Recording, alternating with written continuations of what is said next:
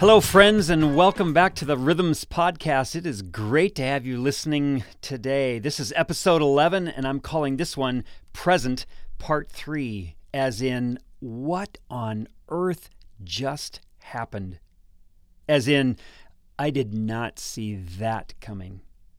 As in, take off your sandals, for the place where you are standing is holy ground.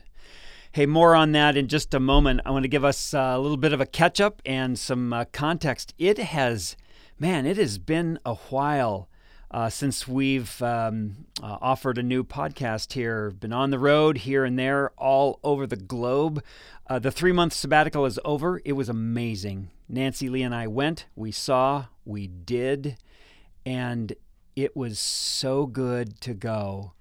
And it was so good to come back. Uh, you know, I'm I'm careful uh, to not say that I'm back in the groove or back in the saddle or things that uh, sort of hint at returning to normal because returning and going back, I think, could be contrary to the spirit and intent of sabbatical. Uh, whether the Sabbath is for one hour, one day, or a whole season. Um, I prefer to remind myself that while I'm uh, physically back, I've physically returned. Uh, I'm moving ahead in, in new rhythms of life here. Um, I'm embracing my responsibilities, uh, but I'm stepping into them in new ways. At least that is the plan. So, um, so yes, Nancy Lee and I are back from the sabbatical. Uh, we were gone for three months, uh, a month in Charlottesville, Virginia, with our with our family there. Uh, then out to the West Coast on Orcas Island uh, for a month. Simply mystical. And then uh, we returned home for a couple days, packed, repacked, and took off for uh, New Zealand and we were there for 12 days and then came home and finished it out. Um, there's a lot between the lines there for sure, but uh, you know, Nance and I knew that the most common question that people would ask upon our return uh, would would be uh, the questions we would get. We knew would be difficult. We knew that people would ask, "Well, how was it?" And you know, truth be told, there's no easy or quick way to answer that. Um, you, how was it? Did you have a good time? Well, uh, where do you begin with that? On what day? And uh, what part of the day? So it's taken some time to uh, get our noggins and hearts around um, an articulated response that makes some sense, and came up with um, you know three things. First, it was it was wonder filled. It was literally filled with wonder. It was wonderful. Uh, secondly, uh, the sabbatical was a profound gift in our lives, pure grace. It was a gift, uh, probably the most remarkable gift we've ever received, and uh, it filled us up to overflowing.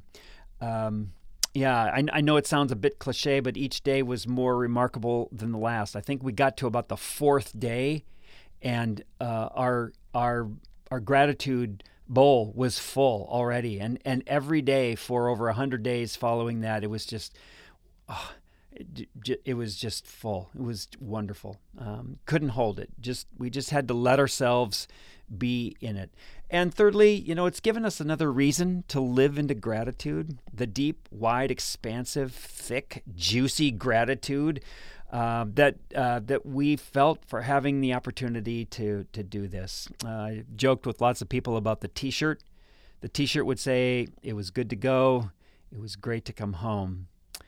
And you know, I think um, you know, as it was as close to an experience of heaven uh, that I've ever had, honestly. And that's about as good a lead in to this episode as I can imagine. You know, if you've listened to the last couple of podcasts, you know that in episode nine, I gave you a good 30,000 foot view of things and began with the narrative of what it means to be present.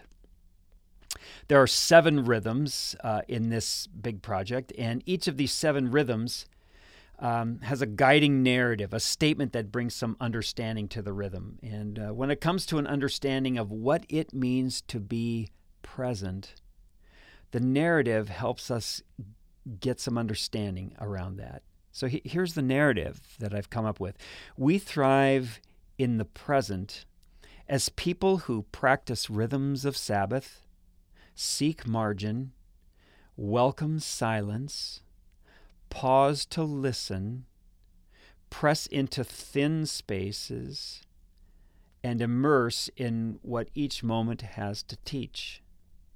So in episode 10, uh, I talked about seeking margin and what that what that might mean for us. Uh, welcoming silence. Uh, how do we do that? Uh, pausing to listen and how. Uh, I'll speak for myself, but I, you know, going on a limb, a lot of us have difficulty with that. Um, uh, in this episode, I want to talk specifically about thin places. And to understand thin places, we have to dig deeply into the ancient Celtic tradition. According to um, Celtic spirituality, a thin place is where the veil between what we imagine as heaven, rather theoretically, and what we know as earth, somewhat empirically, is nearly transparent. It's that place where the distance between heaven and earth nearly touch. If you uh, were to run a search on the phrases thin places or thin space, you're going to spend the next three days wading through centuries of ancient spirituality, theology, and philosophical thought on what thin places are, as well as what they are not. Eric Weiner uh, is a respected author with regard to thin places, and uh, in his book, Man Seeks God, Weiner describes thin places as those rare locales where the distance between heaven and earth collapses, and we're able to catch glimpses of the divine or the transcendent, or as I like to think of it, Weiner writes, the infinite whatever. So in classic Celtic theology, the saying goes something like this Heaven and earth are only three feet apart, but in thin places, that distance is even shorter. For people of faith, um, in the in the traditions in the Judeo-Christian tradition for instance this gets very very near to what most would call sacred or spiritual or what I what I how I refer to it in my life as spirited. These are spirited places, spirited moments, spirited experiences. Sacred spaces where people experience a very palpable sense of God's presence in that moment. I love how Eric Weiner writes about the nature of thin places. This is what he, he, he writes this in his book. It's easier to say what a thin place is not a thin place is not necessarily a tranquil place, or a fun place, or even a beautiful one, though it may be all of those things too. Weiner continues in his book, he says, Disney World is not a thin place, nor is Cancun. Thin places relax us, yes, but they also transform us, or more accurately, unmask us. In thin places, Weiner writes, we become our more essential selves. Man, I, I love that. That that works for me. But you know, we're we're already up against it. We're already working hard to attach finite words to something so infinite. The easiest thing for me to do is get a little personal here. Maybe a lot personal because I think in the end, while the experience of thin places can be uh, somewhat common, each of us has our own way of understanding and experiencing a thin place. So for me, a thin place is where, for just a brief moment, it's where the, the common and the uncommon meet. It's where something is where nothing was. It's where the routine becomes the remarkable, where the ordinary world and the extraordinary world intersect. It was that moment when our six year old granddaughter, Miss Ruby Grace, looked at me. And she paused for just a moment and then she said, I love you. And just to make sure that I understood her, she then pointed to herself, then made the heart shape with her two sweet little hands, and then pointed back to me. Thin space. It's what you experience when you watch the sun rising up over a mountain or the same sun sinking in to the ocean. Thin space. It's what happens when you walk into a bakery and you smell the aroma of the bread just out of the oven, and it's like the aroma knows that you have walked into the room, and so that aroma seeks you out, wraps around you, and overwhelms you. Thin space. It's what we experience when you put that first spoonful of tomato basil in your mouth. Tomatoes and basil from your garden. And it makes you sit back and close your eyes. And for just a brief moment, time widens and moments open. Thin places. These are the moments when we encounter or are encountered by the sacred, the spirit, the divine, the source. And when we sense God, however we understand God, when we when we sense God leaning into this moment right here, right now, when, when that happens, we feel very connected to and in tune with the divine. And it's it's more than a cognitive, intellectual, measurable knowing. It's an experience of what we might call spirited knowing, a moment filled with the Spirit. And the only way we might know how to talk about it uh, is feeling something deep inside. This experience of a moment or a place where the physical and the natural everyday world uh, merge into a, a, beyond physical, I guess you could say metaphysical, supernatural thin line is also deeply rooted uh, in biblical history.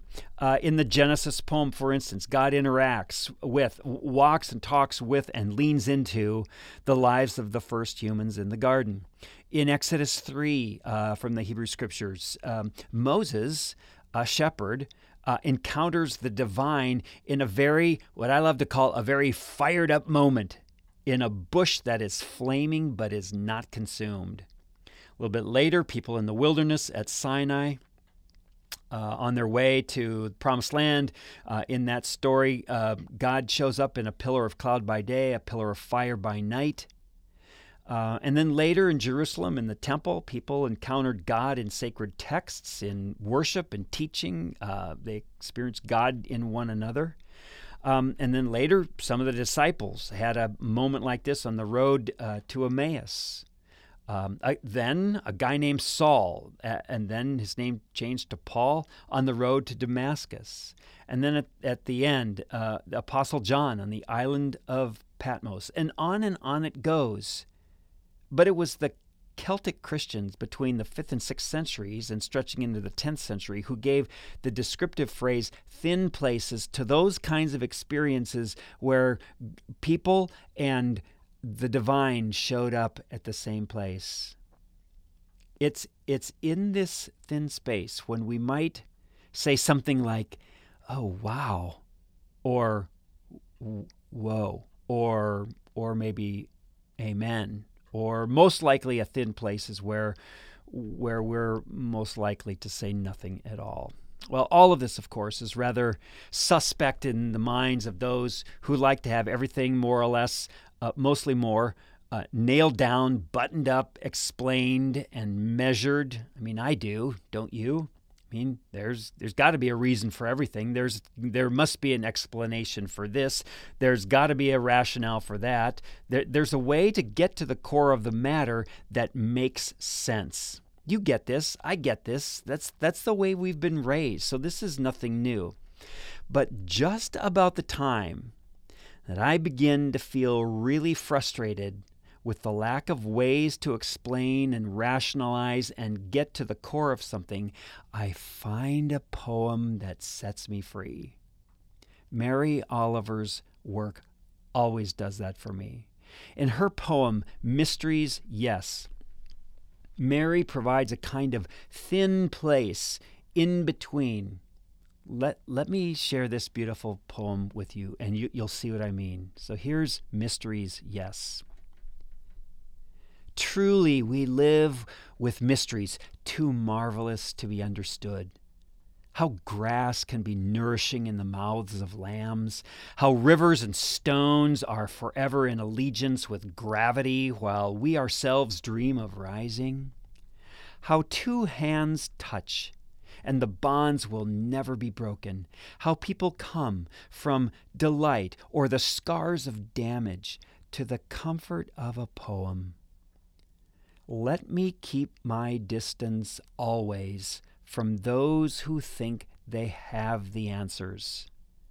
Let me keep company always with those who say, Look, and laugh in astonishment and bow their heads.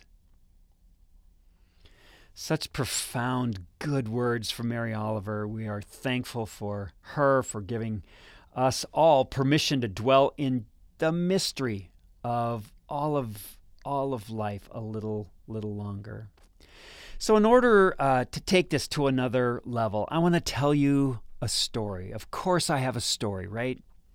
I want to tell you an absolutely astonishing story about an experience I had in a thin place that, if it doesn't make you laugh, could certainly reduce you to tears.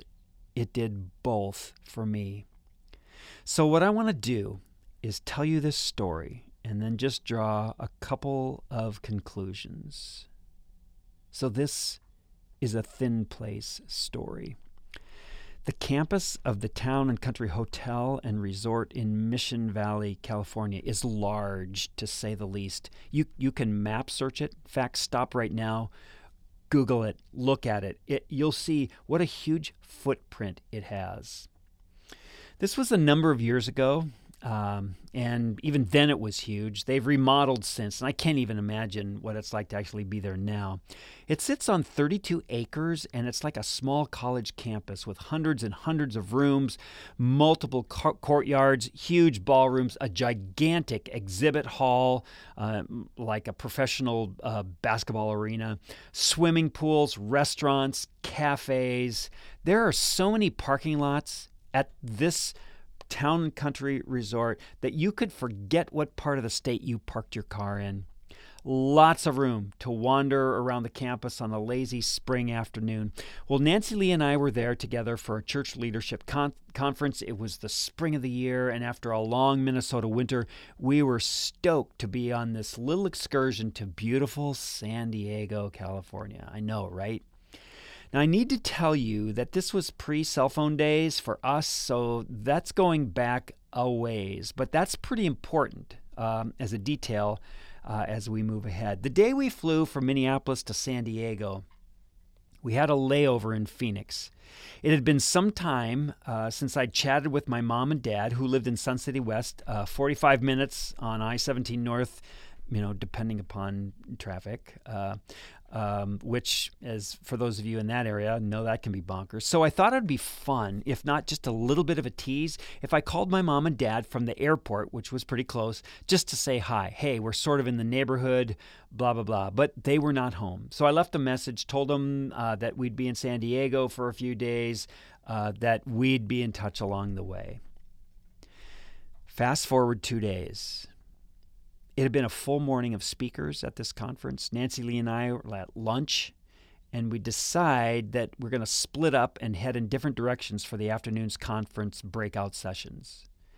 It's um, 12:30, and we agree to meet up at 5 p.m. outside the ballroom where I would be for my last session. We'd meet there at 5 p.m. and then go to dinner. The afternoon was beautiful, and I went to three breakout sessions. I met, uh, first of all, with some uh, musicians to talk about uh, worship music. I explored some of the latest software available for organizing and managing larger congregations. And the third session I attended was a walk through a labyrinth, a guided spiritual meditational walk. It was really cool. The labyrinth um, was a classic traditional labyrinth and laid out on the floor in the ballroom on a gigantic uh, canvas tarp with a path marked out by painted lines.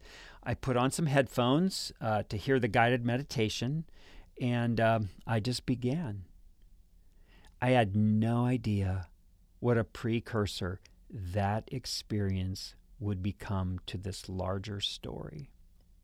And maybe, maybe it was that I hurried through the labyrinth that created some need in me for what was coming next.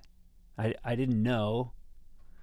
But by the time I'd finished walking the labyrinth, um, it was just a little bit before five o'clock. And so I returned the headphones, um, got my stuff together, and I walked outside to meet Nancy Lee, and she was not there. I remember looking at my watch, and it was now 5:02 p.m. I waited just a few more moments.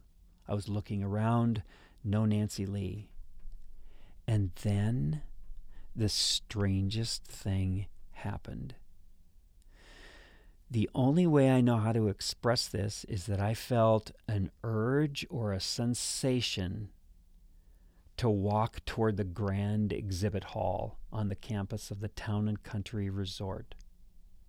Now, from where I was standing, that um, the agreed upon rendezvous point with Nancy Lee, the grand exhibit hall was about a hundred yards away as a bar- as a bird would fly. Not very far in the grand scheme of life, of course, but on this campus, um, between and in and out of the buildings, which house things like hotel rooms and pools and spas and restaurants and meeting rooms and and all of that, um, th- there was no quick way. There, it was no quick walk to get from where I was to where I was feeling absolutely compelled to walk. And so I started walking.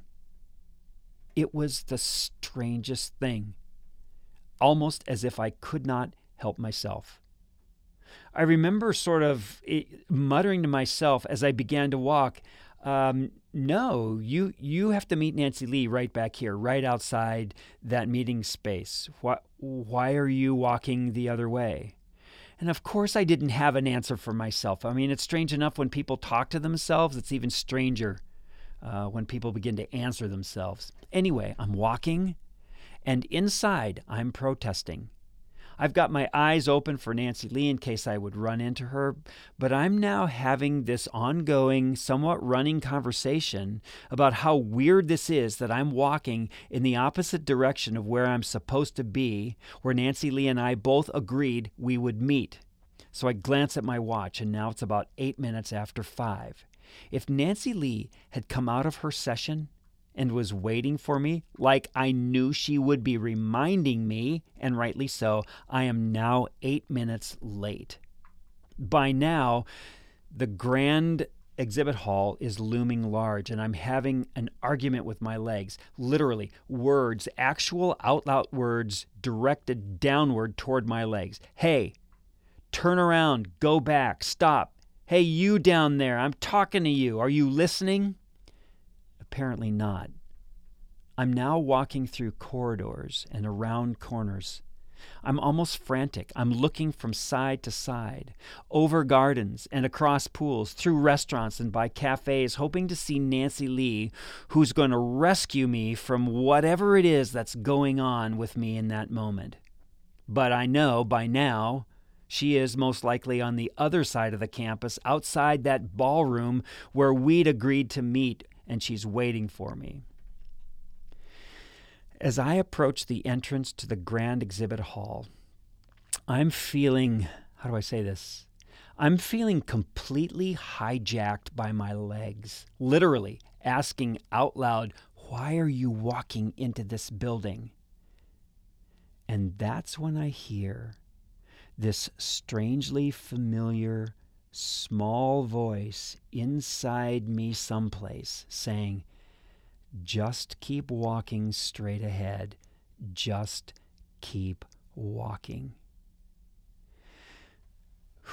Uh, now, here a bit of a side note. You need to know that hearing audible voices like this has always been suspect for me. It's not a part of my spirited wiring absolutely no judgment for those for whom uh, it's a part of their wiring, but it's just not mine. Um, I've known deeply spirited people for whom this is a regular and very normal experience, and I deeply respect that. But not it's not for me. It's not it that's not how it works for me. There are other ways that I quote unquote hear the divine in my life. But when the ancient scriptures talk about a still small voice, that's always been connected to the breeze, the wind, the spirit. Those are all very Hebrew, Greek filled concepts, not audible English vocabulary. But this voice, in the way that I was hearing it, just calmly and reassuringly kept saying to me, just keep walking straight ahead. Just keep walking. So, you know what I did? I just kept walking. As I walked through the lobby of the Grand Exhibit Hall, every bookseller, every curriculum developer, and at that time, every video company who had anything to do with any component of this conference had a table and a display of their products. It was crowded.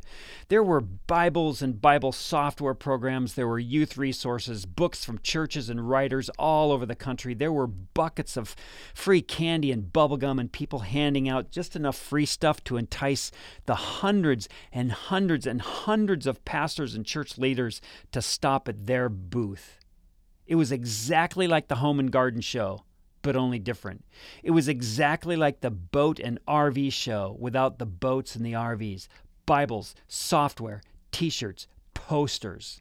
And I'm walking through this crowded this crowded atrium, walking through the middle of all of this, and I was once again in full on argument mode with my legs. I mean, just imagine the drone view of all this. You're looking down on this crowded, crowded area, and there I am. I'm down below. I'm walking through a maze of people and products, and over and over and over again, I just keep hearing this voice say again and again just keep walking. And then the real argument begins, and I'm starting to get a little heated. I'm protesting now, out loud, still under my breath, but I've had enough. So I'm saying out loud, but I'm going to run out of room in a moment. Literally, the room is going to run out of square feet. Why am I doing this? Where where are we going? What's happening here? And and time and time again, there's just one response. Just keep walking. Through the years, I've had countless conversations with people with whom I live, work, and play about our loving God who is deeply invested in our lives and that there's a deep purpose in every moment.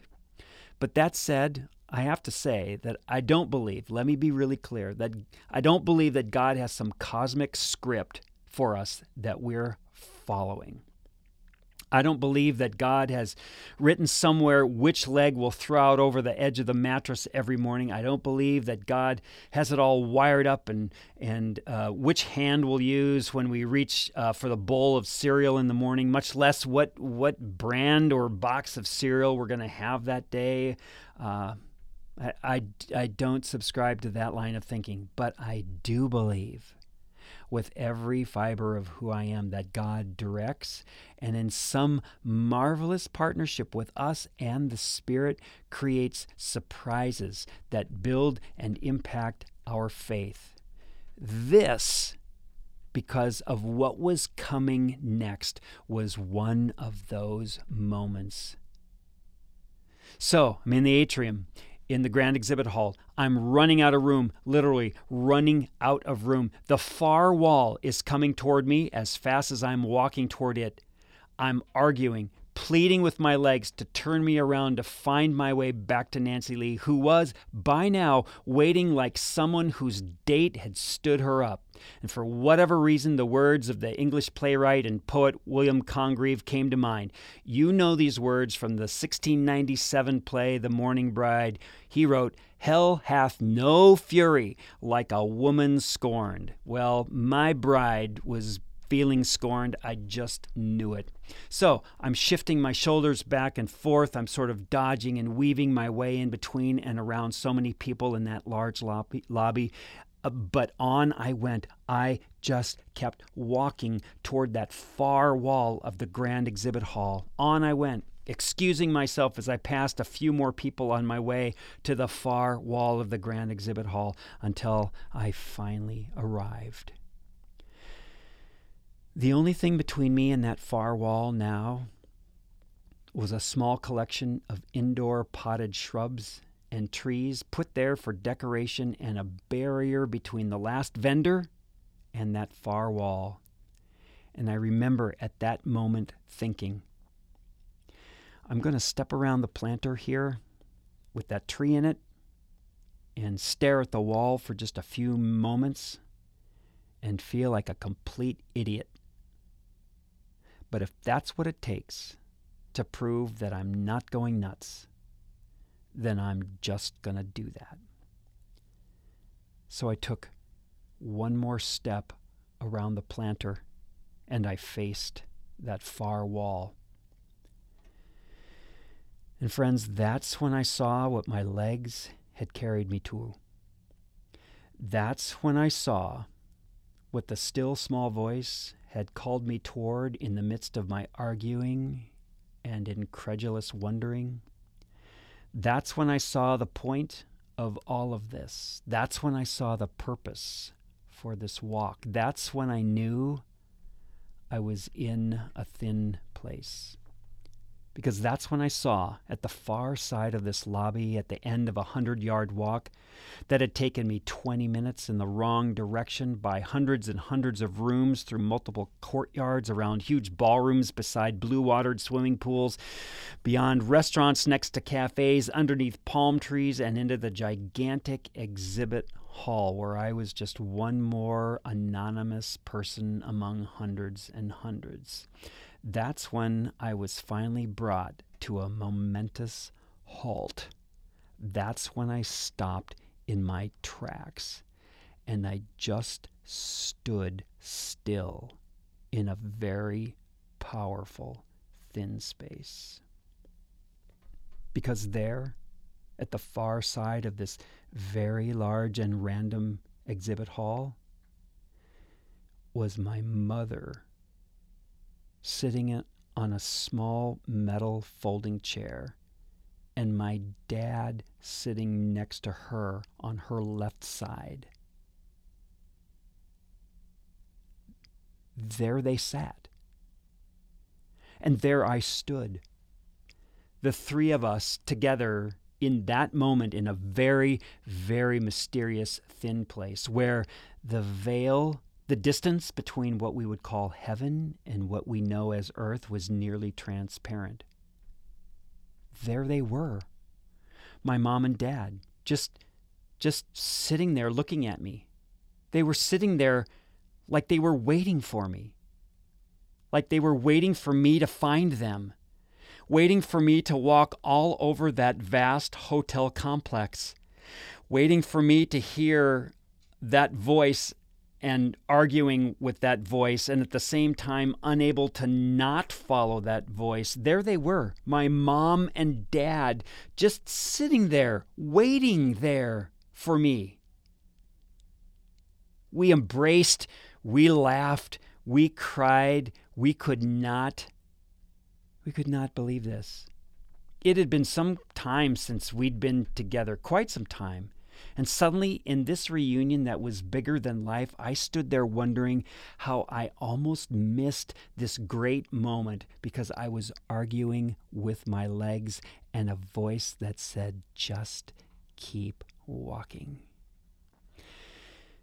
Now, here's the deal. They'd made the six, six to seven hour trip that day. They'd found the hotel, they'd gotten a room, had found the largest meeting space where so many people wandered anonymously from every state, had made themselves available to a grand surprise, and there they were sitting, smiling, and as happy to see me as I was, completely and I mean utterly taken off the ranch, like they were in on some grand cosmic gift.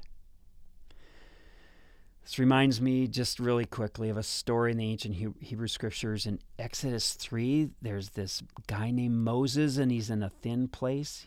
This simple shepherd is out there in a place referred to as beyond the wilderness, and he's tending sheep.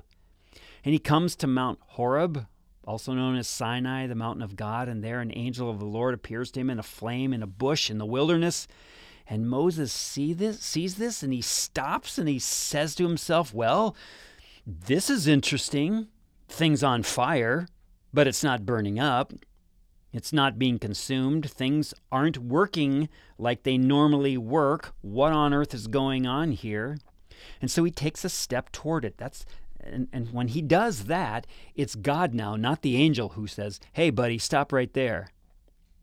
The voice comes out of the bush, this shrub, and says, Moses, Moses. He calls him by name. There's relationship there, to which Moses replies, Say it with me now. He is saying, Here, in this place, right now, I am most fully myself. And God says, Stop right there. Don't come one step further. In fact, Remove your sandals from your feet, because the place on which you are standing is holy ground. We got to hold a couple things in tension here. First of all, Moses is a shepherd. That is, he's he's not part of the elite community because the elite community did not shepherd sheep. So it's significant that the creator, this extraordinary creator of the extraordinary universe, would step into the seemingly ordinary life of Moses, this very, very ordinary shepherd. But the creator of the universe does that. Thin places are where the common and the uncommon meet, where something is where nothing was, where the routine becomes remarkable the ordinary world and the extraordinary world intersect. You ever catch yourself playing significant, insignificant? So and so is so this and so that. I'd never be able to experience what they're experiencing. Or have you ever played pedestal? It's like you put somebody up on a higher degree. They're more educated, they're more experienced, they're more connected, they've got more friends on their social page, they've got more hits on their post, they've got more of whatever I don't have. When we do this, we distance ourselves further and further from the good news that God is interested in living in and through us to help the world around us thrive more deeply and come to a better understanding of what it means to be a child of God, what it means to be fully human. So God shows up to the most simple, thin places where the common and the uncommon meet where something is, where nothing was, where the routine becomes remarkable, where the ordinary becomes extraordinary, where less is more, where haste makes waste, where minds apprehend but hearts comprehend.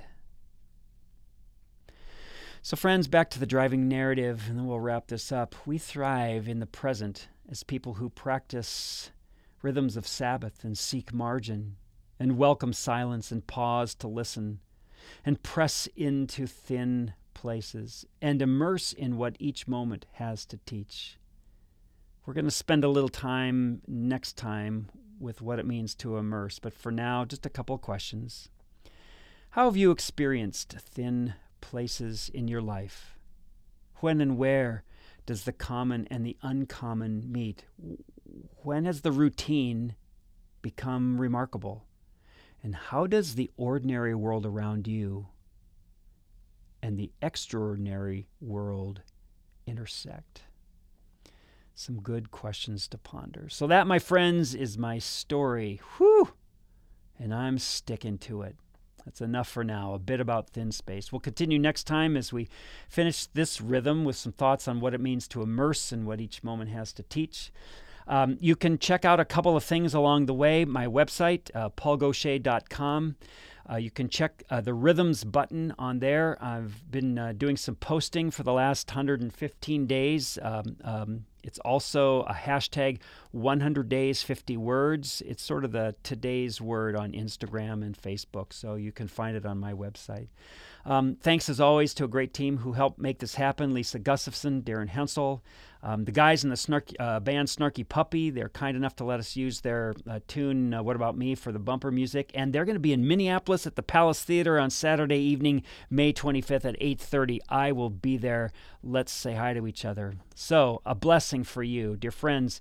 As you move through this day, may you discover what it means to thrive as a child of God, being present to the present moment, finding life and more life as you practice rhythms of Sabbath and seek margin and welcome silence and pause to listen and press into thin places and immerse in what each moment has to teach.